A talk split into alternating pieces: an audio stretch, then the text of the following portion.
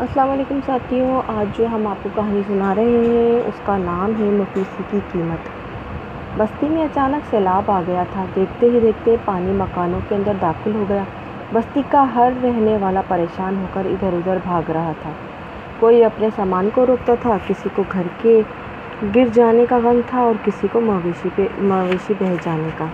غرض ہر آدمی ایک نگاہ، ناگہانی آفت سے بے حد پریشان تھا۔ اور محفوظ جگہ کی تلف، تلاش میں اپنا بچا کچا سامان اٹھا کر بھاگ رہا تھا۔ ایک امیر آدمی اپنے ساتھ بھاری صندوق لیے کھڑا تھا۔ صندوق بہت بہت وزنی تھا۔ اس کو اٹھانا اس آدمی کے بس میں، بس سے باہر تھا۔ کسی نہ کسی طرح ایک اور آدمی نے ہاتھ لگوا کر وہ صندوق اس کے سر اس امیر آدمی کے سر پر رکھوا دیا۔ صندوق لے کر وہ چند قدم ہی چلا تھا کہ اس کے پاؤں لڑکھڑانے لگے۔ اس نے گھبرا کر وہ صندوق واپس زمین پر رکھ دیا اور خود اس پر بیٹھ گیا۔ اچانک امیر آدمی کی نظر میاں مفلس پر پڑی، جو بڑے اطمینان سے کندھے پہ ایک میلی سی چادر ڈالے، بڑی بے فکری سے چلے جا رہے تھے۔ اس کا نام اصل، اس کا اصل نام تو کچھ اور تھا، لیکن چونکہ اس کا نہ گھر تھا، نہ بیوی بچے اور نہ اس کے پاس مال و دولت تھا۔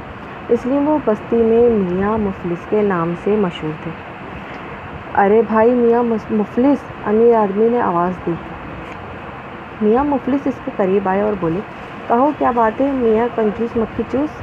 اس امیر آدمی کو اس کے اس انداز پر غصہ تو بہت آیا، مگر اس وقت غصہ دکھانے کا موقع نہیں تھا۔ اس نے ناچارہ غصہ ضبط کر کر بڑی شرافت سے بولا، میاں، تم مذاق کر رہے ہو؟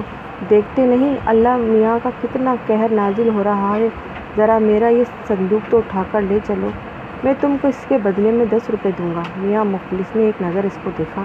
پھر صندوق صندوق کو دیکھا اور پھر آسمان کی طرف منہ کر کے بولے، اس وقت میرا دل نہیں چاہ رہا، کل دیکھا جائے گا۔ ارے بھائی، تم کل کی بات کر رہے ہو۔ تھوڑی دیر میں ساری بستی ڈوب جائے گی۔ مذاق مت کرو، میرا میرا صندوق اٹھا لو۔ میں تم کو پچاس روپے دوں گا، امیر آدمی نے کہا۔ صرف پچاس روپے؟ مفلس، میاں مفلس نے حیرت سے کہا۔ ارے میاں، دس، پانچ اور لے لو۔ جلدی کرو، پانی برابر بڑھ رہا ہے اس صندوق میں۔ میری زندگی بھر کی کمائی ہے۔ اگر یہ ڈوب گیا تو میں بے موت مارا جاؤں گا۔ امیر آدمی اب خوشامد پر اتر آیا تھا۔ بھائی مجھے تو معاف کرو، میں اس وقت تمہاری کوئی مدد نہیں کر سک، کر سکتا۔ میاں مفلس بے پرواہی سے بولے، ارے میاں تم عجیب آدمی ہو۔ چلو میں تم کو سو روپے دوں گا۔ جلدی اٹھاؤ، میرا صندوق بس ذرا سی دور ہی تو لے جانا ہے۔ وہ سامنے اونچی جگہ ہے، وہاں تک پہنچا دو۔ امیر آدمی نے گھبرا کر کہا، آج تو تم مجھے ہزار روپے بھی دو گے تو میں صندوق نہیں اٹھاؤں گا۔ میاں مفلس نے جواب دیا تم تو بڑے ظالم آدمی ہو۔ مصیبت میں دوسروں کی مدد کرنا نہیں جانتے۔ دیکھو تو کیسی مصیبت کی گھڑی ہے۔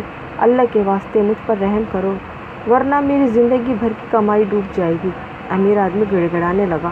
میاں مفلس نے زوردار کہکا لگایا، لگا، لگایا اور بولے، اے اللہ، آج مجھے معلوم ہوا کہ اس دنیا میں ہر چیز کی قیمت ہوتی ہے۔ میری مفلسی کی بھی کوئی قیمت ہے۔ پھر اس نے دو بیچارے بچوں کو اپنے کندھوں پر اٹھایا اور آگے بڑھ گیا۔